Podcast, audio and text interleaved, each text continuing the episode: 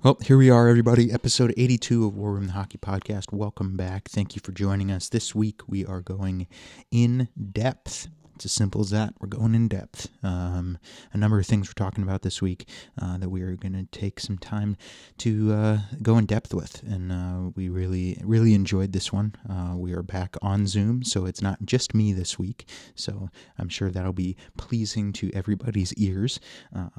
Back on Zoom with Brad, my dad, and going in depth on a number of topics, and including broaching the subject of the upcoming expansion draft for Seattle, which is coming this summer, and not just this summer, but it's coming very, very rapidly in the next couple of months. So we broach that subject as well as go in depth on a number of other things, and we really enjoyed this one. So episode 82 of War Room, the Hockey Podcast.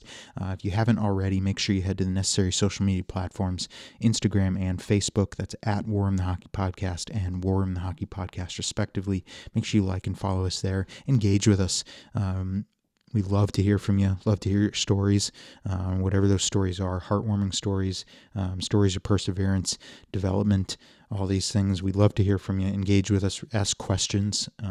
We'd love to answer any questions you have, and we'd love to cover any topics and topic suggestions that you might have. So engage with us, reach out to us on all the social media platforms that we just listed. I say all, it's two, but reach out to us, engage with us, and we'd love to hear from you.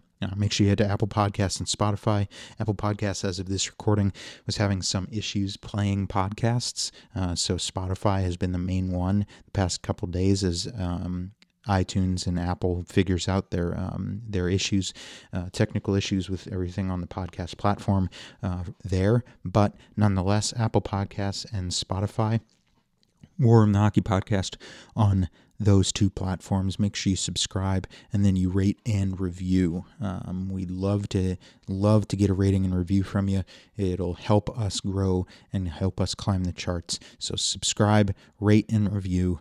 Episode 82 of War Room, the Hockey Podcast. We are going in depth this week on a number of topics, and we hope you enjoy it.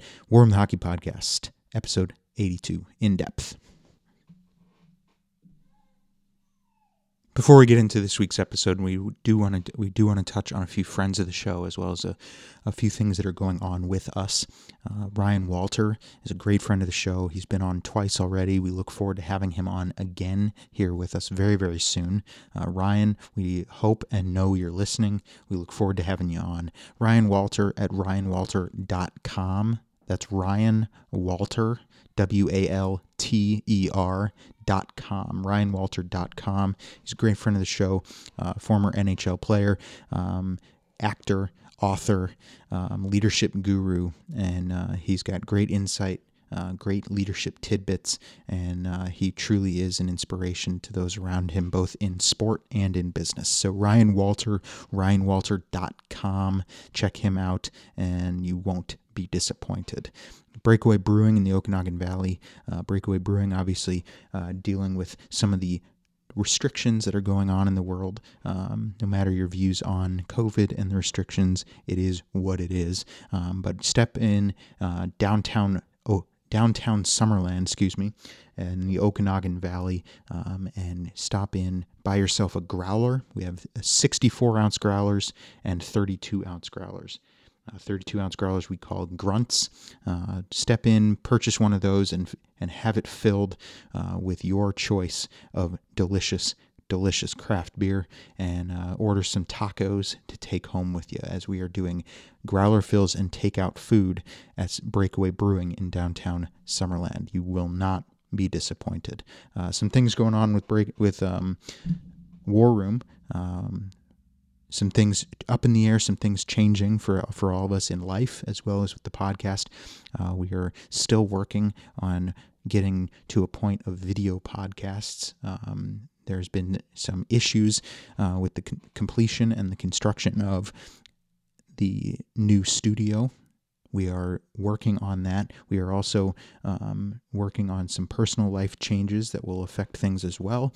Once things kind of get smoothed out there, we will start bringing you the first video podcast of War Room, the hockey podcast, and we will look to continue to do video podcasts along with the audio platform here moving forward after that. So look for that. A lot up in the air. We're hyping it up a lot. Just know it is coming. Just taking a little bit of time, and we appreciate your support and your patience. War Room, the hockey podcast, it right now is located in the Okanagan Valley in Summerland and Penticton, home of the Penticton Vees, the Okanagan Valley, home of the West Kelowna Warriors, the Vernon Vipers, as well as the Kelowna Rockets, BCHL, and the WHL. Obviously, if you listen to any of our developmental junior episodes, this week included, as we go in depth, we will touch on junior hockey, development hockey, and everything going on there, as well as everything going on there in regards to the new COVID world that we currently live in sports. So, War Room, the Hockey Podcast, episode 82, going in depth. Thank you for your support, your patience, and continuing to tune in. We thank you, and we can't do this without you. We appreciate it. Episode 82, going in depth. War Room, the Hockey Podcast. Well, whoop-de-doo. Hey, just announced a couple days ago the Memorial Cup has been canceled. So with the OHL not having played, the Q is doing its own internal kind of conference playoffs. And the WHL announced just a few days ago that it is completing the regular season, and then that's the end of it. So you got to feel bad for, well, like last year, the Kelowna Rockets were supposed to host the Memorial Cup. They lost out on that opportunity, which comes along about once every generation. Edmonton Oil Kings have had a powerhouse team for 2 years and will not get a chance to win that Memorial Cup, which they would have been odds-on favorites to do, maybe both years. Yep. And you got, I mean, look at, I mean, you know what it's like. How often does a guy you age out, and all your teammates, you know, these stars age out around you, and you don't get a chance to play for Memorial Cup. And for most players, even the best players in Canada, they play for a major junior team like Edmonton, who is maybe the best team in Canada right now. And of those 23 kids, maybe 2 will ever see a paycheck, let alone be stars. So you're the pinnacle of 99% of the kids' hockey careers. The pinnacle is playing in the WHL, then the CHL someplace, and playing for a Memorial Cup. Yep. And you're being robbed of that chance because it's one of those things where I think COVID has amplified it, the view of it. But if you really look at it, it's one of those things that creates the question.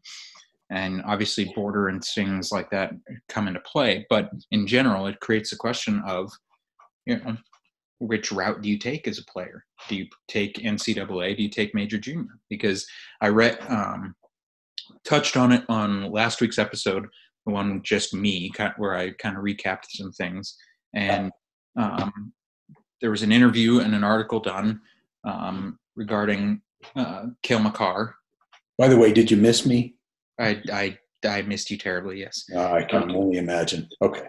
An interview with Kale Makar's dad about Kale Makar. Right. And on that very topic about the idea of choosing NCAA over major junior, because unless you are Nathan McKinnon or Connor McDavid, then when you age out at 20, that's your career's kind of it. Right. Unless you can catch on with a coast team, you know, or something like that, that's kind of it. Yeah. Right. And that's not to say, again, that you have to be a Connor McDavid caliber to make it anywhere. No. But obviously, you get my point. You get to 20 years old, and unless you've proven yourself as that type of player that can translate to the next step, i.e. McKinnon or Max Domi or Mitch Marner or any of these guys, then at 20 years old, that's it. You're done. Whereas in the NCAA, you get 4 years, and whether you started freshman at 18 or you started freshman at 22, you get 4 years. Correct. To play into your 20s, into this and that, and yep. and all that stuff. And that's the age-old argument, Evan. That's what kids always have to decide. Those jobs are not so easy to come by either, no more than a CHL spot is. But from a professional standpoint, from the standpoint of the scouting staff, from the standpoint of the parents and the kids, now you could redshirt a guy. A guy could play, actually have maybe 5 years eligibility in the NCAA. Now, when you take that kid as a free agent, or if you drafted him in the 5th or 6th round, way in his 18-year-old year, now you pick that kid up if he's undrafted, or if he goes back into the draft, like Jimmy Vesey did, for example, drafted by Nashville. Couple of years later, decided he didn't want to play there, wanted to continue to play in the NCAA at Harvard. So he gives up the Nashville spot and he goes into the free agency market as a university student, picked up by the Rangers. He was a much sought after guy, and 3 or 4 years later, he's not done anything to speak of so far. But the point being, you get the extra time. Now you could be undrafted at 18, which is very likely, and you could catch on someplace with an NCAA team, because a lot of guys do, whether in the CHL or the BC or the A or something like that, catch on in the NCAA. And at the age of 24, you're still, maybe you've got a year of eligibility still left. And at that point, you can sign and look at a guy like Tyler Bozak did that. Had a very successful career. Exactly. You look at it through NCAA too, on the basis of second chances almost. Right. So exactly. You get, and I really shouldn't bring this up unless I absolutely remember his name, but the young kid drafted by Washington in a later round, second round, after going undrafted for a year or two before that. Junior player from Prince Albert, I believe, and now he got drafted in the second round, right? Yeah. But the NCAA, and I'll look up his name here in a second so that we can at least put his name on here without forgetting. But in the NCAA, you can reach 18, go undrafted, and either get a chance to be drafted later or be a college free agent. Right. Whereas in major junior, you're aged out at 20. So either you luck out at getting a PTO or catching on in the coast or something like that, or that's kind of it. Yeah. So plus on top of that, the NCAA, you know, you're playing with older kids. You know, they're more developed muscular-wise. You know, they're all this stuff. So it's more of that big-bodied game. And it's nothing against major junior. That is top tier for a reason. But absolutely. It's more that big-bodied game where, you know, it's more becoming more enticing for Kent Johnsons and possibly Finn Williams and all these guys to say, I'm going the NCAA route. I appease myself and my parents by getting an education, but I also get to play hockey and work toward that next step without having to worry, oh, crap, my 20th birthday, that's it. Right. Now I'm going to the coast, or I'm going to Europe. I'm going to beg for a job in the KHL, or just try, like you said, to get a PTO somewhere. Now that opens up a lot more possibility for the later developing player, the guy who is not one of the kids who will be taken worldwide in the first, in you know, 7 rounds of the draft.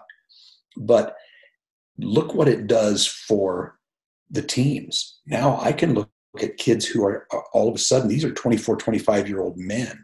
Yep. These aren't teenagers anymore. They're not 17. And I got to try to figure out where this guy's going to project to at the end of his ELC and his first deal. Yep. So now I'm looking at a fully developed guy. He's physically and mentally and emotionally mature. Now I'm not taking a big chance on this guy anymore. He's a pretty safe bet. He's either going to make it at that point, and I like what he does, or I realize he's 24 years old. He's still not anywhere close to what I can develop. So I cut him loose. So that's a really, really good option and getting better because of the growth of the NCAA. Yeah. Well, and it goes in all directions too. This year, especially, BCHL is currently playing right in pods, but they're missing a lot of their top tier guys. A lot of their top tier players are in the USHL. Right. Because the USHL has been playing a full season from even without fans, they've been playing a full season. Whereas the BCHL has been, we're pausing, we're waiting, we're this and that. And kids will miss out otherwise. Right. Yeah. So like Finn Williams is a top tier guy for the Penticton Vees, but he's not to the age where he has to necessarily panic and jump to a USHL. No. To get his name out there. One, because he's already recruited by University of Michigan and Swift Current, but two, because he's just not at that age yet. But yet your older guys in the BCHL this year are playing in the USHL. So a lot of those guys are not playing in the 21 BCHL season, pod season right now, because, the USHL is the United States version of the CJHL, right? It's junior A, it's that, and all that stuff. Yes. And they've been playing the whole time. So who was there was a kid, pretty highly ranked kid that is playing in the USHL that you and I saw in the BC showcase. The name escapes me, but I'll find him. Anyway, yeah, you're absolutely right.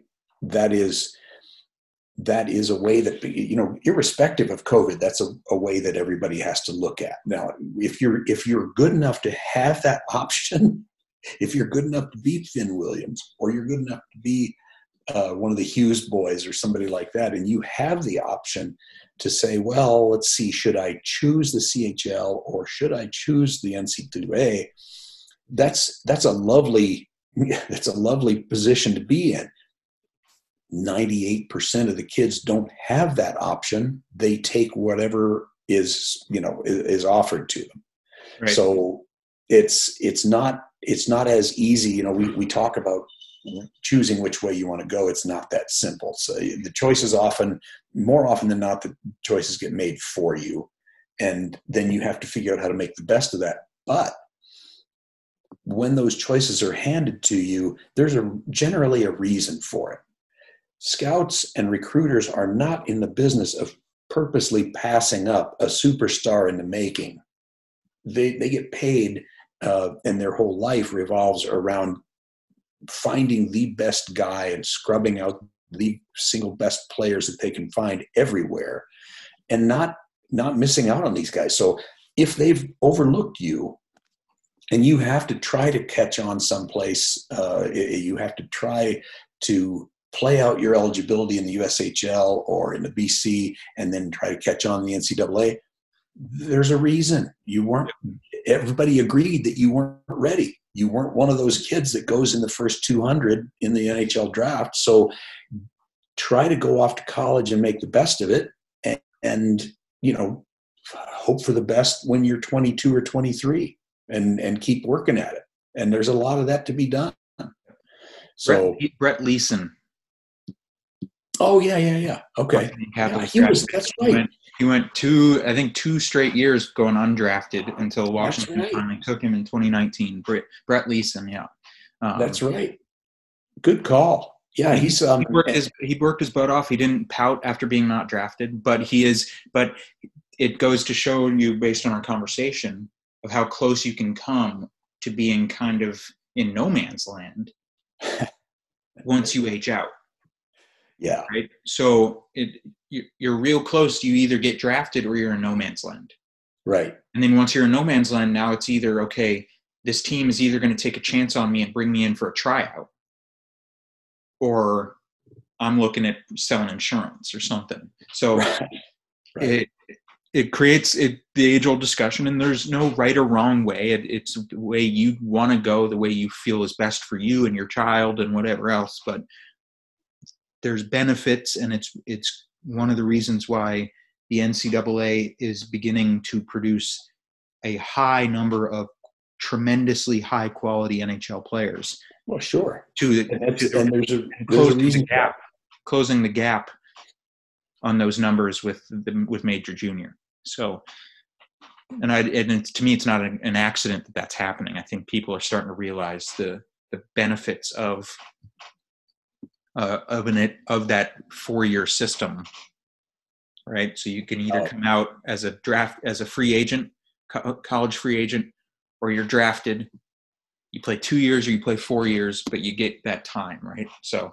Absolutely. And there have been people who have for a long time been critical of the 18-year-old draft, that there's a school of thought that is just simply too young to be drafting a kid, who maybe just turned 18, and you're drafting him in the NHL. He's not good for you, and he's not good for himself at that age. He needs to figure out what he wants to do and what he's going to become. And you need to figure that out as well. Yep. Yeah. So on that discussion, congrats real quick to UMass Amherst National Championship, NCAA. Absolutely. Throw that out there. First national championship for their school. They're up and coming and beginning to create quite the program, which is only going to increase recruitment and things like that. So they are a team and a school to be reckoned with up in the Massachusetts area. So congrats to them. It's nice to see a new club win that. It's just, I know we talked over the months, and now of all the podcasts we've done and where we've touched on the NCAA, we talked quite a lot about Boston College, Boston University, North Dakota, some of the teams that just are consistently dominant in there, and now recently Minnesota Duluth and some of the other schools, that it's really nice to see somebody come along that, good on them. First one, and, puts a lot of interest. And now you've got clubs growing all over the place in the last 10 years, the growth in the NCAA, and in the next 10 years. Yeah. Awesome stuff. Absolutely awesome. Yeah.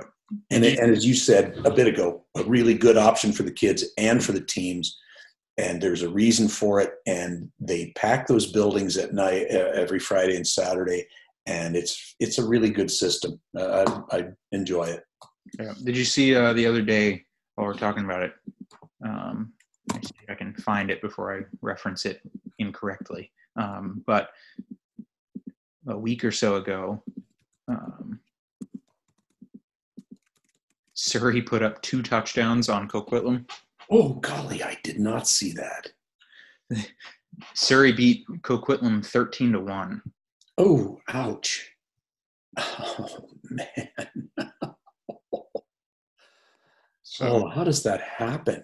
Did they happen to have Dave Riddick in goal at the time? And the night prior they put up 9 on Powell River. So woo. Surrey's playing some good hockey this year so far. Wow. And of course, I'm sure you can guess before we really look at it who the team is that's really struggling this year. Is Merritt. It the one who is the victim of all this, all the touchdowns? Merritt's really struggling. That's kind of a given. And Cranbrook is not. Yeah, that's Cranbrook is tough. 1-9. Now again, Cranbrook's kind of a victim of players choosing to go USHL amongst all the other things, right? You're a new team. You're kind of getting what you get in terms of an expansion thing or whatever else, and then on top of that, any top players you might have had that were ready to age out have now gone to the USHL to make sure they get plenty of time.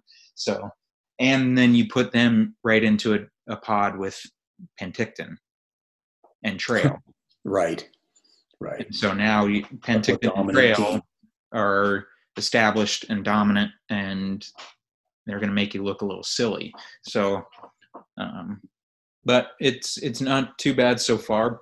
Penticton is the cream of the crop with 18 points, 9-1 record.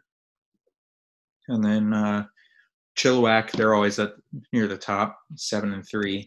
Yeah, well, when we saw them, they had so many good 16, 17-year-old kids in Chilliwack. They were built for the future, and now it is the future. But Surrey's playing well. They're near the top, and so is Victoria.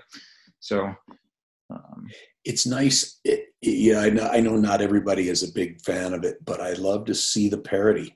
I like to see the reason being. Yes, we all like the hometown V's, and that's all fun and games, but the league only survives when you've got stable ownership, and stable ownership only survives in junior hockey with stable community involvement, and that's season ticket sales and corporate sponsors. And if you stink year after year after year, it is increasingly difficult for communities to stay behind you with ticket sales and which takes along with it parking and concessions, and then getting corporate sponsors. Corporate sponsors only coming along if you've got a bunch of excited people in the building every night. And if you've got 300 people sitting on their hands, who wants to pour a bunch of sponsorship into that? So it's a cycle that really feeds off of success. And you can suffer through it for 2 or 3 years at a time while you rebuild. But if you put 5, 6, 7 years of futility back to back, gosh, ownership just gets put under so much pressure to continually pour money into a black hole. I feel bad for them. We know that all too well about how that can affect a league and a franchise. Yeah, but so you like that then, the division play and stuff that we're seeing in the NHL and stuff like that. I do. I think it's, at least temporarily, it's good for the game, because do you want to see the division stay that way moving forward? I don't think that's a sustainable way to make it happen, because I think you in the long term, you certainly have to play everybody. I mean, I don't mean stay only in your division for play. I just mean keep the divisions where they are. Oh, so keep Canada only division, which people want. There's some push for it. Keep the divisions where they are in terms of, where the teams fit into a division, not necessarily only playing in the division, because that's ridiculous. You gotta branch out, but being in the division you're in. I really like, I think everybody likes the divisions. Everybody likes the rivalries. The players like it. The fans like it.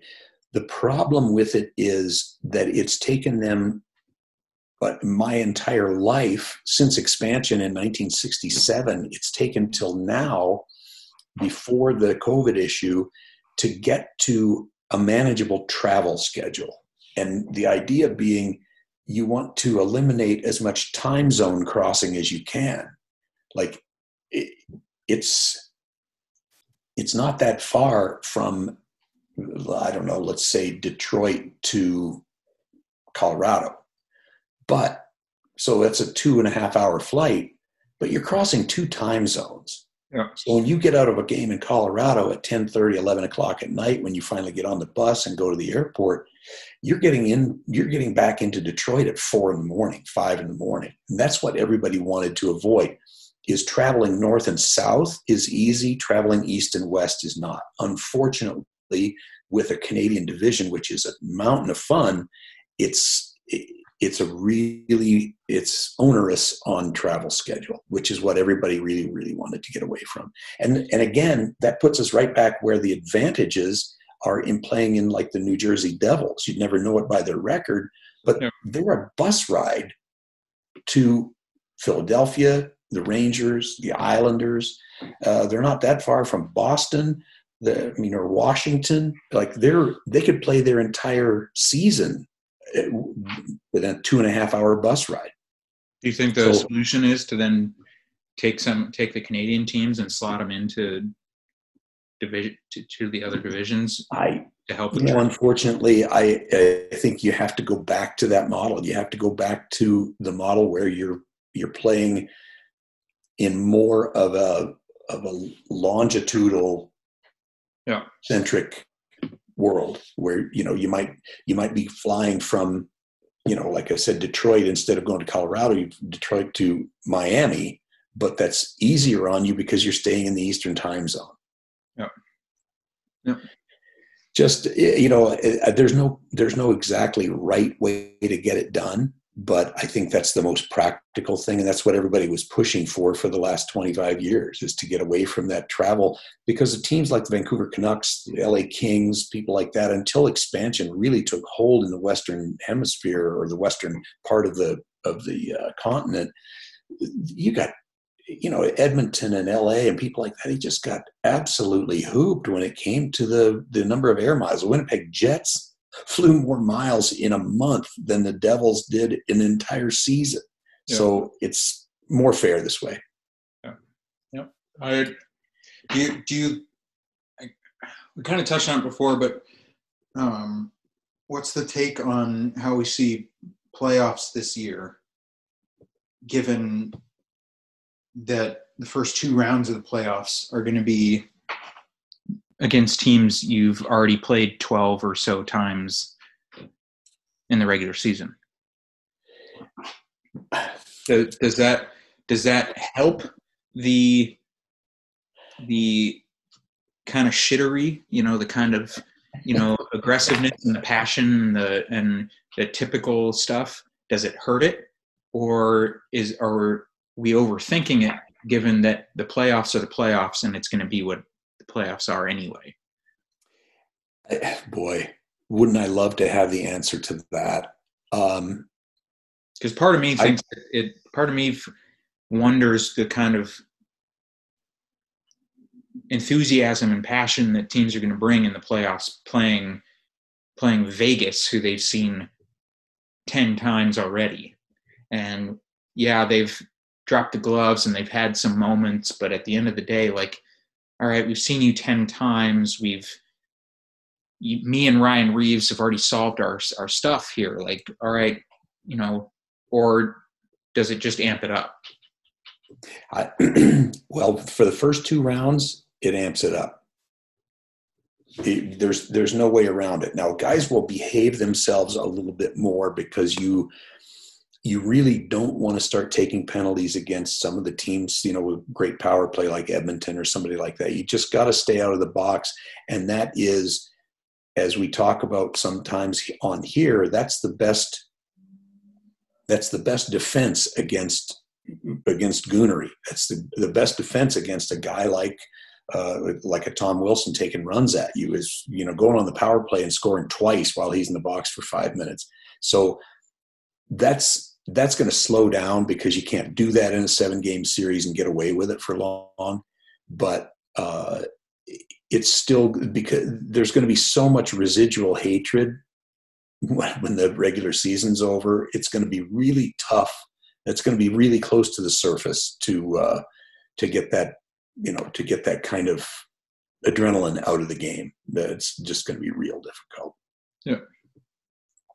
Yeah, I could see it.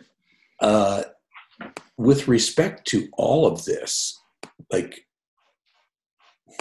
I don't know, man. The draft, we're talking about the draft and the NCAA and the CHL being shut down and things like that. This is an oddball year. This is a really, really difficult year for anybody to. Like, how do you start? You've got probably 15 kids, and maybe the top half of the first round, that everybody knows are pretty clear-cut good players. Zach Bolduc and guys like that, and Matt Beniers. But beyond that, there are kids who will not get drafted who will be everyday NHLers. And there will be kids that are taken in the 5th or 6th round that will become everyday NHLers, because they may have not played a whole lot of games in a year and a half. So nobody's seen them play. They haven't played a lot of meaningful games. They haven't played a lot of volume games. Some of them have played zero. If you're in the OHL, you may have not played any games yet, and it's your draft year. So there's going to be some good players get passed on. There's going to be some washouts that'll be taken in the 2nd or 3rd round. And, you know, you're just throwing darts, trying to figure out who's who, because nobody's there. There are so many hundreds of kids, at least in North America, that have not played the kind of meaningful hockey that you really want to see them play. And if they have, you haven't been allowed in. Yeah. So think of that. These kids are playing someplace in a bubble in the Q or the Dub or the BC, and they may or may not be allowing scouts in there. Well, you can watch TV all you want. You don't know what a kid's made of until you see him on and off the ice and can interview him and spend time with his billet and his parents and see what he's really made of all the time. How does he handle defeats? That's not on television. Yeah. So it's a whew. One thing we haven't discussed in depth much yet, and maybe we should, maybe next week or something, but is the effects of COVID and shortened season and less eyeballs on prospects and all these things kind of around the expansion draft. Whew, yeah. Seattle, like it or not, one way or the other, Seattle is coming into the league this summer. So this summer here, and it's almost May, here in the next 8 weeks, 8, 10, maybe 12 weeks, Seattle is going to pick their team. Yep. They are going to unveil all this. And then they're going to be a participant in the entry draft and all this stuff. And there's things that we have yet to fully in-depth discuss on the effects of COVID and the flat cap and trades at the trade deadline and all these things that have gone on or will go on, or trades that might happen at the draft that might affect things or whatever else. And can I make a production decision? We're about the end of our rope as far as the NCAA is over. Yep. The major junior is grinding to a halt, and what there is of it is almost over. The playoffs are yet to be determined. That's going to take us another month. And a lot of those, the four teams in each of the four divisions are more and more set every day. We probably should look more seriously at the Seattle expansion draft and how that's affected, especially by the cap and by COVID. That's going to take some time. So let's do a... It is going to take time because we also will have to look at, too, because of all that information, how and who do teams protect? You know, right. You know, Colorado, for example, trading for Devin Dubnyk. Devin Dubnyk has a no-move clause. No-move clauses are automatically protected. Yeah. You would think you'd want to protect Grubauer, correct? So, especially the way he's been playing. So you'd think at least to have him as part of your two-goalie tandem anyway, that you'd want to re-sign Grubauer to some sort of extension and protect him as your one goalie. Did Sakic trade for Dubnyk under the agreement with Dubnyk that at the end of the day, come in, join us, push for a cup, but at the end of the day, waive your no-move clause, we don't protect you, here you go, and we move on? Like, how did it all work? How does it all work? Who goes protected, unprotected, how, you know, this and that. Do we see Seattle playing that trade piece game the way Vegas did on, ooh, I'll leave that guy alone if you give me this, you know, type of thing? So there's plenty kind of to discuss here.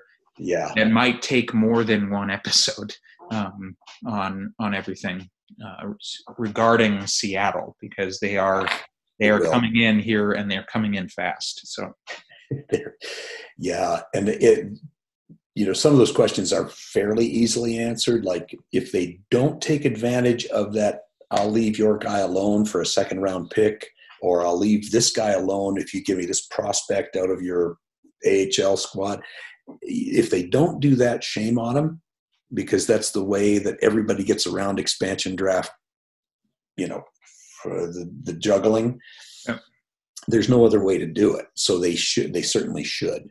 Boy, that's going to be an interesting one though, because the flat cap does change a lot of that stuff. You just can't do what Vegas did because the money isn't there, but yep. They're sure set up to succeed. And at this point they're guaranteed a top 6 pick in the draft. Is that where they are? Top 6 pick in the entry draft, as well as one player from each of the other teams, except for Vegas. And don't get me started on Vegas being exempt from all that. But nonetheless, one player from each team except for Vegas, and then a top, I believe, 6 pick in the entry draft.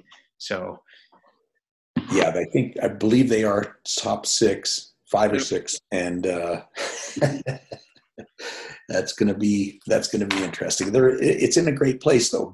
But as we mentioned a long time ago, one of our early episodes, you pay $750 million for the franchise fee, and then start to staff it and put infrastructure in it.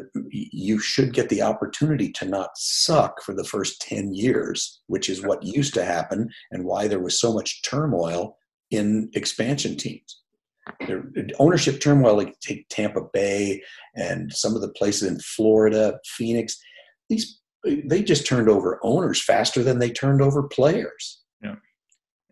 Yeah. So, and that's not healthy for the league. And yes, I think the odds have been stacked for Vegas, but they sure paid for the right to have the odds stacked. 100%. I mean, Vegas continues to be there because they continue to play well and everything like that. So good on them. From a personal perspective, I don't know about you, but it's kind of frustrating when you read rumors and reports of free agent signings or trades, and Vegas is the team in on everybody. Yeah, I know. Literally everybody, from Pietrangelo to, I mean, pick a guy, Taylor Hall to, I mean, name a guy, anybody, and Vegas is in on that guy, no matter their cap situation, no matter anything like that. We want that guy. And it creates a baffling situation to where if you don't do the research to look at the numbers, you kind of wonder, how can they afford to do it? Kind of like our discussion of Tampa, you know? And then you look at the numbers, you're like, okay, I kind of get it, but it's just like they're in on everybody, right? They really want to win, I guess, but they're in on literally everybody. And I even said it to myself yesterday as an Avalanche fan, going, depending on how long it takes for Colorado to sign Landeskog to an extension, and they will sign him. There's no way Landeskog goes anywhere else. I wouldn't think so. No, I don't believe so. No. Anything's possible. I don't believe so though. But I said to myself, in that time though, I guarantee you, Vegas will be in on Landeskog. Like Vegas is in on everybody. So it gets, from a personal perspective, it gets kind of frustrating that they are literally in. You cannot read a report or hear Bob McKenzie speak or do anything like that without, Vegas. Yeah. It can be kind of frustrating, but they can afford to do it, and they've got the ability to do it, and they got the ability to compete, and they got the ability to do this and that. Then why wouldn't you, I guess? But it's just kind of, it's not altogether right. So I'll just play devil's advocate for a minute. Yes, it's not. It seems unfair that Vegas is not having to put a player into the expansion draft. And yes, they are on the radar to pick up every free agent and prospect that's available. I get that, but they're playing within the CBA and within the league rules. At the same time, and they have lots of money because they printed a lot of money with ticket sales and merchandise sales and everything else, and those street parties that they have every night. They make a mountain of money, and they spent a lot, so good on them. It's a free market world. At the same time, someone who is not in on basically anyone, Phoenix Coyotes, Arizona Coyotes. So, that doesn't seem fair. But the Coyotes and the Florida Panthers and the Carolina Hurricanes, a lot of these franchises have been propped up with league revenue sharing for the last 20 years. Yep. So what's fair and what's not fair? And I don't care much for either system, where a team like Chicago or Vegas or Toronto or the Rangers or somebody who has a lot of dough can LTIR and play games with buying and selling contracts and waiver wires and things like that to juggle the salary cap and get things done to so they can spend beyond the $81 million. But so as much as I think, gee, that's really unfair for some of these big market teams, it's not fair that you get to make a ton of dough and every year I got to write a check for $35 million to Phoenix because they can't make a living there. Yeah. Neither one of those are right. Well, I agree. It's a 50-50 thing a little bit, but you know, if they're within the league rules and they make it work and whatever, then I guess, you know, there's a reason why Vegas is still there every year competing. Yeah. And whereas, you know, up until this year anyway, and Florida has been a surprise for the league with how well they're playing. But yeah, so far, up to this year anyway, Florida and Arizona and these teams who don't do those things, well, they're left in the dust, and they're left in the dust for a reason. So I guess you kind of do have to be involved in the process of all this stuff in some capacity to keep up and everything. And yep. You know what? Vegas just does it to kind of the extreme where they're everybody. But if you're not involved in at least in some aspect on some free agents or some this or that, you know, or some trade discussion or some whatever, then you're going to get left behind. So personally, yeah. It's frustrating to hear Vegas, but it's, you know, they make it work for a reason. So it is what it is. But yeah, and you can't make your fans happy because they're either mad because you made a deal and got rid of this guy, or what did you bring this character in for, or they're mad because you sat there like, you know, Bob Murray in Anaheim and did nothing for the last 3 or 4 years. So yeah. But circling back, we'll touch real quick on the top 10 prospects for Bob McKenzie here.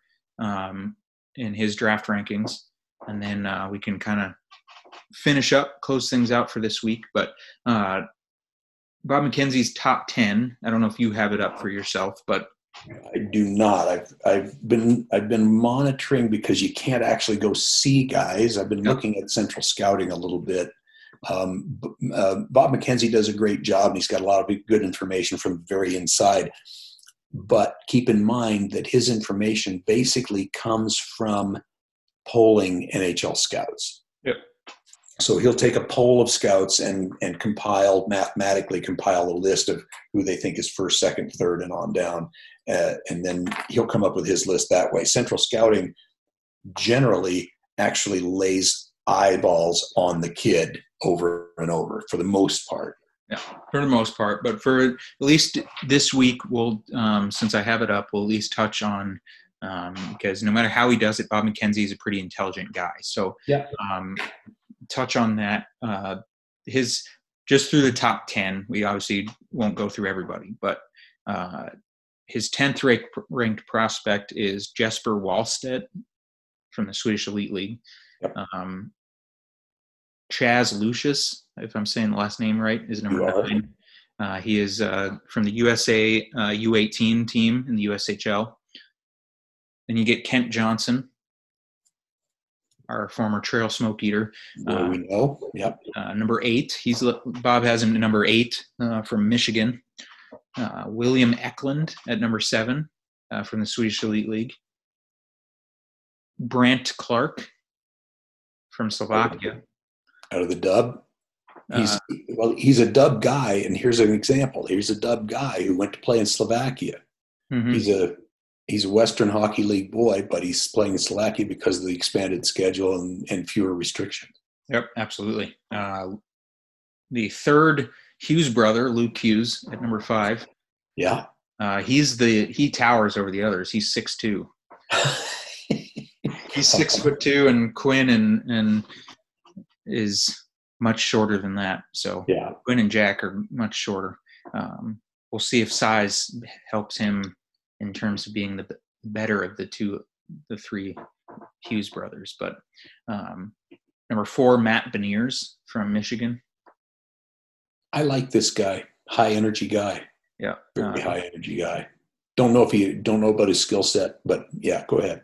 Simon Edvinson is listed third, but he's Bob has him tied for second. The B man for Lunda from the Swedish Elite League. Yeah. Dylan Genther from the Edmonton Oil Kings. Yep. He's listed number 2, and then Owen Power listed number 1 from Michigan.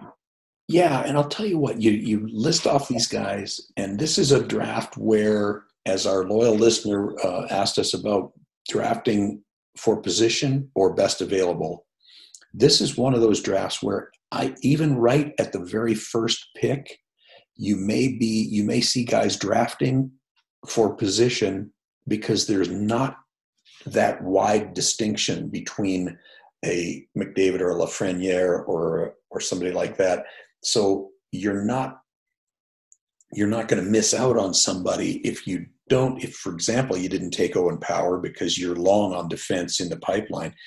So this may be one of the first times that you'll see guys actually drafting for position instead of best available at the very top. Yeah. So no, agreed. As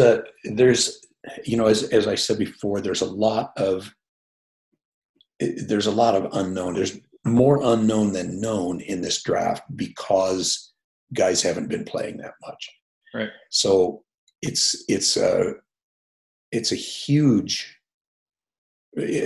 question, and nobody knows how the answer to it. You're just going to have to do, everything you can with it, which is not much. So you're going to see guys for the first time in my lifetime, pay attention to the guys from when your team goes to the draft, pay attention to who they're getting in the 4th, 5th, 6th rounds, 7th round. So watch those guys, because there's going to be some guys taken out of there that if you're only watching the top of the draft, you're going to say, where did this kid come from? And you're going to say, back in 21, we took him in the 6th round, and now he's our number 1 center iceman. So that's the kind of draft this is. It's not that there isn't somebody out there who's better than everybody else, but we're not sure who it is. Yeah. So here's a couple of things. One, on a personal note for you, write this name down. There's a kid named Zach LaRue from Halifax. Yeah. And he has, if he is good enough to make the show, about the time Brad Marchand retires, this kid's going to take over.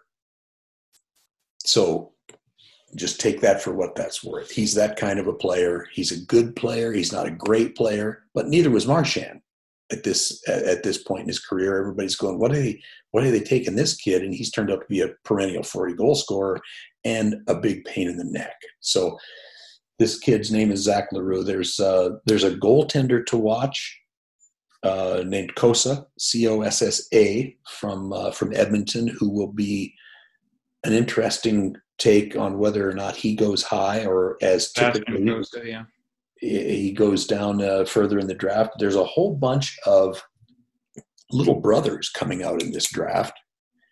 And we'll be watching where Finn Williams goes. But Kirby Dack's little brother in Saskatoon is up. Peyton Krebs' little brother in Medicine Hat. Caden Korzak's brother in Moose Jaw. Now, here's something I haven't kept up on is, and shame on me for not, but is Finn Williams up for this draft? He is.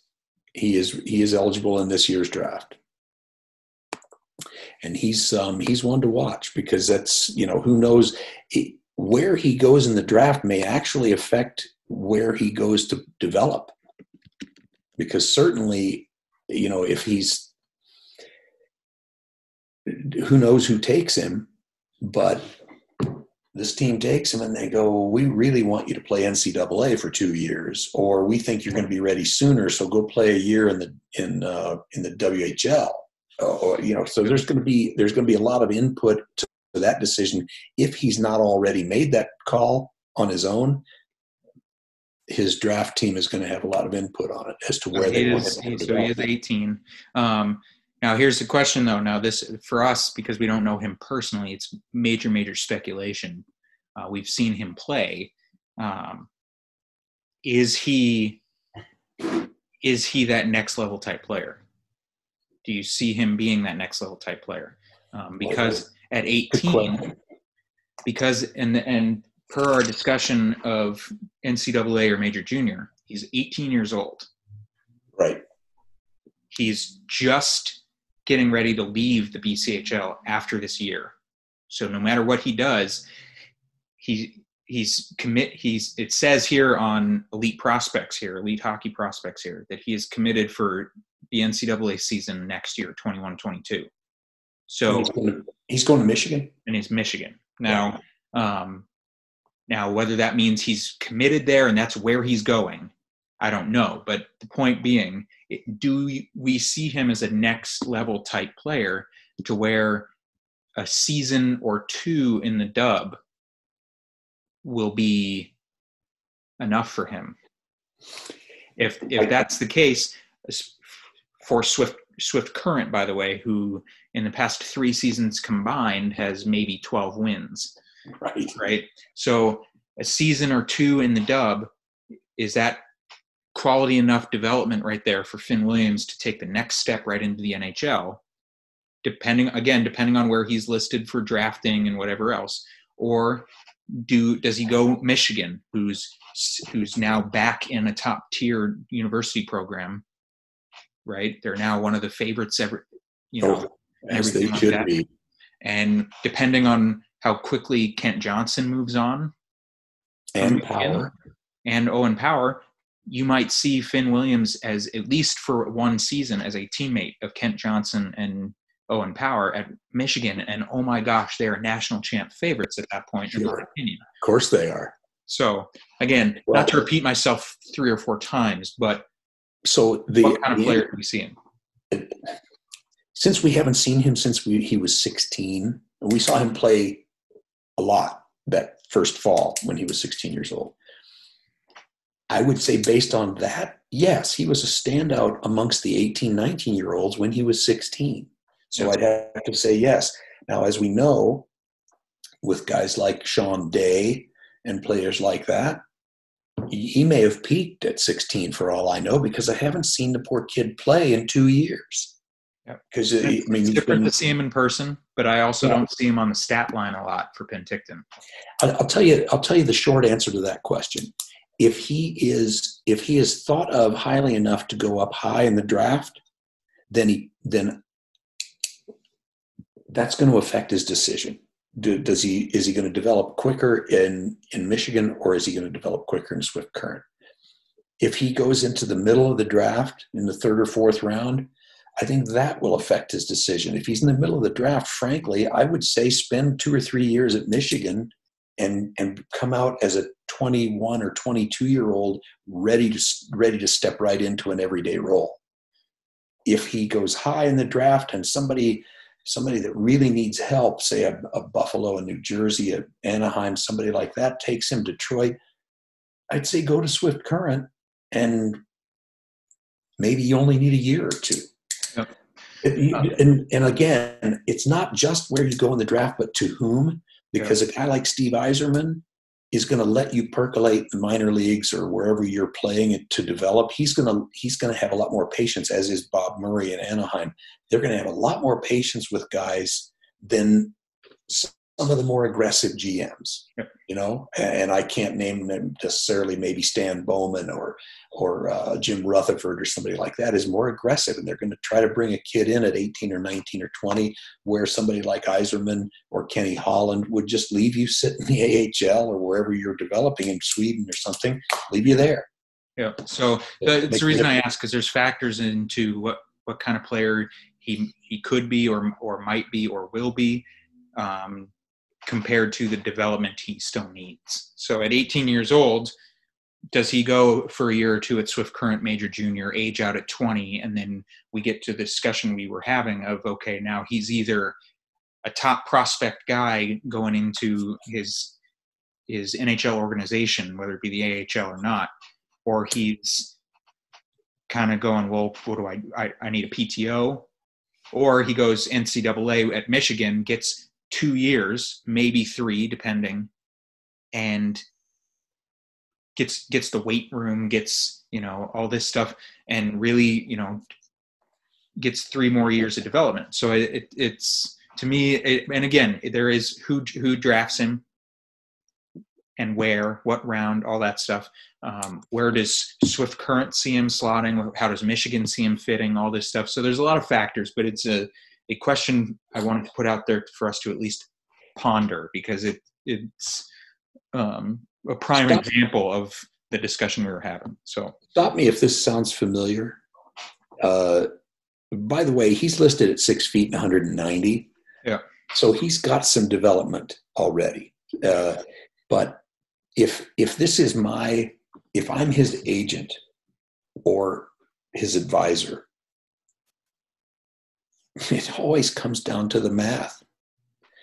If I think I can jump into the AHL, I can spend 1 season in Swift Current, jump into the AHL at 20 and maybe fast track myself into my entry level deal, at least a 2-way deal at the age of 21, I'm probably going to go to major junior. If my agent and my discussions with the team that drafts me indicate that they don't have a spot for me looking at their pipeline, or nor do they think I'm going to be ready to take a spot unless I really surprise, they're figuring on me 2 or 3 years down the road, then I probably go to Michigan. But I'm going to take whichever direction gets me to my paycheck quickest. Maybe that's oversimplifying. Maybe that's not the right way to go, but that's just me. So scouting with a tape measure and making those decisions with a calculator. That's just the way. Sure. I'm a simple man. You come at it from a simplicity of a scouting and money perspective, and that's not wrong. You also have to look at it from an enjoyment of the game too, right? Right. Not that you can't enjoy it playing major junior, but there's a factor playing for your school, right? That pride, the student section, you're playing for your school and all this stuff. And especially at a place like Michigan, who aside from the football team, the Michigan hockey team is the cream of the crop at that university. Big deal. Yep. Big deal at the university, right? So, you know, you're a rock star on that campus. And so, you know, there's that factor too, right? So and your family, and not an insignificant factor either. You know, it's the camaraderie with campus life and the brotherhood with the teammates and being rock stars on campus and the passion of the student section, and we've been to plenty of Rockets games and things. And I get that, you know, each major junior team is going to be different with how they present themselves. But we go to Rockets games and the crowd kind of sits there the way they do in an NHL game. There's not a whole lot of hooting and hollering, and there's not a whole lot of this and that. They just kind of watch the play, and there you go. Whereas, you know, campus life, you know, you got beers in your hand, and you're banging the glass and hooting and hollering, and oh my gosh. And then the next day, you scored the game winner in overtime against Michigan State, if we're using Michigan as an example, your state rivals. And you're walking down campus, and they're like, oh my God, Kent Johnson, heck of a goal last night, man. And you know what I mean? Like there's a rock. So well, and there again, one of many, many, many factors that you have to put into play when you make this decision. And please, anybody listening that has skin in this game, I am not throwing rocks at the community of Swift Current by any means. But when you look at the overall situation, as you pointed out, I play in Michigan. School has an enrollment of like 60,000 people, or I play in Swift Current, which is the better environment for me to develop in, which is the more fun environment when I finally hang my skates up at 37. What am I going to look back on more fondly? 2 years getting my brains beat out in Swift Current or being the BMOC in Michigan? You know, and I'm not saying one way or the other. I'm just saying these are all things that every kid and every parent and every advisor or agent has to take into account, along with the player development people and the GMs that draft them, is where you think and who are you playing for. If you were playing for Kelly McCrimmon years ago in Brandon, that's a great place to develop. You're playing for Fred Harbinson in Penticton, one of the best places you could ever pick to develop. you know, the college coaches have the same kind of reputation. So all of these things go into it. And Finn Williams is a good example because he's got the option to take whichever way he wants and whichever way his immediate circle of support directs him to go. So extremely valid questions and something that every kid has to face. Agreed. And I don't know if this is anything, but you, I look at word choice when people speak a little bit, right? Sure. And obviously you can pull and you can change, but in reading what I'm reading here, it says that Finn Williams is committed for next season at Michigan. Now, whether that means he won't change his mind, I'm not going to say that. Anything can happen. But based on the word committed, makes me think he's already signed that letter of intent and he is going to Michigan. Now, who knows what happens? Obviously, anything can change. You know, it's not obviously set in stone. We've heard and seen people pull their letters all the time. But at least as of us speaking right now, looking at the word choice here, it says he is committed to play at Michigan next season. Well, and that's so, and I don't doubt that. That's the information that we have, and that's probably where he stands as of today. Another thing that now all of a sudden kids and everybody, all their handlers and all their interested parties have to take into account is what is the COVID situation? Yep. What are we planning to do as far as the season goes? Who knew a year ago that we would still be in this quagmire of nowhere, that people are still floundering around with this dumb virus thing? Where am I going to be able to actually play? Where am I actually going to be able to develop and train off ice the best and have the best access to everything I need as a developing player who only gets one shot at it? Yep. Where's my best opportunity? And as of right now, Major Junior is not that. Doesn't appear to be. With the seasons being shut down or this or that, whereas kind of like the USHL, the NCAA, at least in bubble form, they play their season. Right. Fans or no fans, you know, bubble form or not, kind of like the BCHL is right now, they at least still play, have a season. They at least still play. The kids still get on the ice. They still compete for a national championship. They still do these things. Yep. You know, and so, you're not seeing that. You're absolutely right. So based on our development discussion, as of this very moment, I would say Michigan would be Finn Williams' best bet. Odds on. Correct. For development. But with respect to, and let's devote some time coming up in the next 2 or 3 sessions. Let's devote some time to circling back on that whole expansion draft idea and how that's supposed to shape up. And we'll start to see who is, you know, before long, we'll start to see who is likely to be left unprotected and who can be based on their contract and all the different rules that apply. If I remember correctly, it's first and second year players that are exempt from having to be protected because they're automatically protected based on being first or second year players. And then it's ELCs, no movement clauses, and LTI, I believe LTIRs, or I can't remember if they're untouched or not. But in general, I know that no movement clauses and first year players and ELCs are not to be touched. But beyond that, I think it's 8 total skaters or 7 forwards, 3D and a goalie. If I remember the numbers correctly on who and what you can protect. So I think you're right. And I'll have to touch on it. Dig into that a little. Touch on that in the coming weeks and everything. So, listen, as a public service to our loyal listeners, figure out how to watch the U18 tournament next week. Starts the 26th. Okay. So that should start, I believe it starts Monday, Sunday or Monday. U18 tournament taking place in Frisco, Texas. It will be the only meaningful time you'll get to see a whole lot of kids under 18 that will be coming up. in future drafts, whether it's this year or next year. But keep in mind, as you watch that, it's going to be a tremendously competitive brand of hockey, and guys are going to be playing for their lives, and for their countries. But also, there's going to be a lot more players available this year because of leagues that have been shut down. Yep.